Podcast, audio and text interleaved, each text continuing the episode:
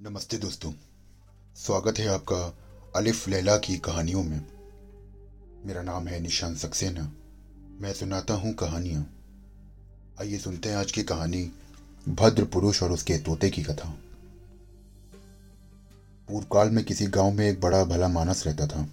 उसकी पत्नी अतीव सुंदरी और भला मानस। वो उससे बहुत प्रेम करता था। अगर कभी घड़ी भर के लिए भी वो उसकी आँखों से उजल होती तो वो बेचैन हो जाता था। एक बार वो आदमी किसी आवश्यक कार्य से एक अन्य नगर को गया। वहाँ के बाज़ार में भांति भांति के और चित्र विचित्र पक्षी बिक रहे थे। वहाँ एक बोलता हुआ तोता भी था। तोते की विशेषता ये थी कि उसे जो भी पूछा जाए वो उसका उत्तर बिल्कुल मनुष्य की भांति देता था। इसके अलावा उसमें यह भी विशेषता थी कि किसी मनुष्य की अनुपस्थिति में उसके घर पर जो घटनाएँ घटी होती थी, वो उन्हें भी उस मनुष्य के पूछने पर बता देता था। कुछ दिनों बाद उस भद्र पुरुष का विदेश जाना हुआ। जाते समय उसने तोते को अपनी पत्नी के सुपुर्द कर दिया कि इसकी अच्छी तरह से देखरेख करना। वो परदेश चला गया और काफ़ी समय बाद लौटा। लौटने पर उसने अकेले में तोते से पूछा कि यहाँ मेरी अनुपस्थिति में क्या क्या हुआ।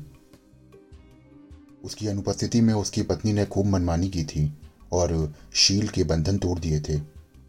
तोते ने अपने स्वामी से सारा हाल कह सुनाया और स्वामी ने अपनी पत्नी को खूब डांटा। उसने उसको खूब फटकारा कि तू मेरे पीछे क्या क्या हरकतें करती है और कैसे कैसे गुल खिलाती है। पति पत्नी से कुछ ना बोली, क्योंकि बातें सच्ची थी, लेकिन वो ये सोचने लगी कि ये बातें उसके पति को किसने बताई। उसने पहले सोचा कि शायद किसी सेविका ने यह काम किया है। उसने एक एक सेविका को बुलाकर डांट फटकार कर पूछा, किंतु सभी ने कस्में खा खा कर कहा कि हमने तुम्हारे पति को कुछ नहीं बताया। स्त्री को उसकी बातों का विश्वास हो गया और उसने समझ लिया कि यह कार्रवाई तोते ने की है। उस तोते से कुछ ना कहा, क्योंकि तोता इस बात को भी अपने स्वामी को बता देता। किंतु वो इस फ़िक्र में रहने लगी कि किसी प्रकार तोते को अपने स्वामी के सम्मुख झूठा सिद्ध करे। और अपने प्रति उसके अविश्वास और संदेह को दूर करे। एक दिन बाद उसका पति एक दिन के लिए फिर से गाँव से बाहर गया। स्त्री ने अपनी सेविकाओं को आज्ञा दी कि रात में एक सेविका सारी रात सोने के, तोते के पिंजरे के नीचे चक्की पीसे। दूसरी तरफ़ इस पर इस तरह पानी डालती रहे कि जैसे वर्षा हो रही है। और तीसरी सेविका पिंजरे के पीछे की ओर दिया जलाकर खुद दर्पण लेकर तोते के सामने खड़ी हो जाए। और दर्पण पर पड़ने वाले प्रकाश को तोते की आँखों के सामने रह रहकर डालती रहे। सेविकाएँ रात भर ऐसा करती रहीं और भोर होने से पहले उन्होंने पिंजरा ढक दिया। दूसरे दिन जब भद्र पुरुष लौटा तो उसने एकांत में तोते से पूछा कि क्या क्या हुआ? तोते ने कहा कि, हे स्वामी, रात को मुझे बड़ा कष्ट रहा। रात भर बादल गरजते रहे, बिजली चमकती रही और वर्षा होती रही। चूँकि विगत रात को बादल और वर्षा का नाम भी नहीं था, इसलिए आदमी ने सोचा कि तोता बगैर सर पैर की बातें करता है। और मेरी पत्नी के बारे में भी इसने जो कुछ कहा, वो बिल्कुल बकवास था। उसने तोते पर अत्यंत क्रोध आया और उसने तोते को पिंजरे से बाहर निकाला। धरती पर पटक पटक कर उसके मार डाला। वो अपनी पत्नी पर फिर विश्वास करने के लिए और अधिक दिनों और अधिक विश्वास करने लगा। कुछ महीनों के अंदर ही उसके पड़ोसियों ने उसकी पत्नी के दुष्कृत्यों के बारे में ऐसी ऐसी बातें कही जो तोतों की बातों जैसी थी। इससे उस भद्र पुरुष को एक पछतावा हुआ कि बेकार में ही ऐसे विश्वास पत्र तोते को जल्दी से मार डाला। मछुआरे ने इतनी कहानी कहकर गागर में बंद दैत्य से कहा कि, बादशाह गरीब ने तोते की कथा कहने के बाद अब मंत्री से कहा कि, तुम दुश्मनी के कारण चाहते हो कि मैं दूबा हकीम को, जिसने मेरे ऊपर इतना अपराध किया है, उसे मार डालूं?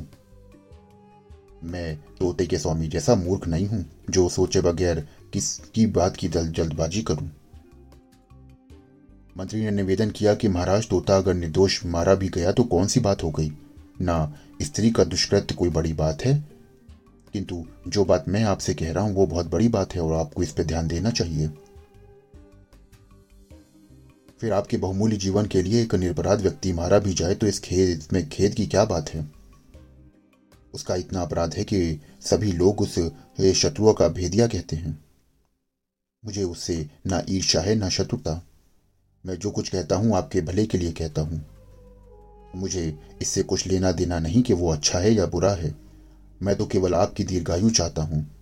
अगर मेरी बात असत्य निकले तो आप मुझे वैसा ही दंड दें जैसा एक राजा ने अपने अमात्य को दिया था।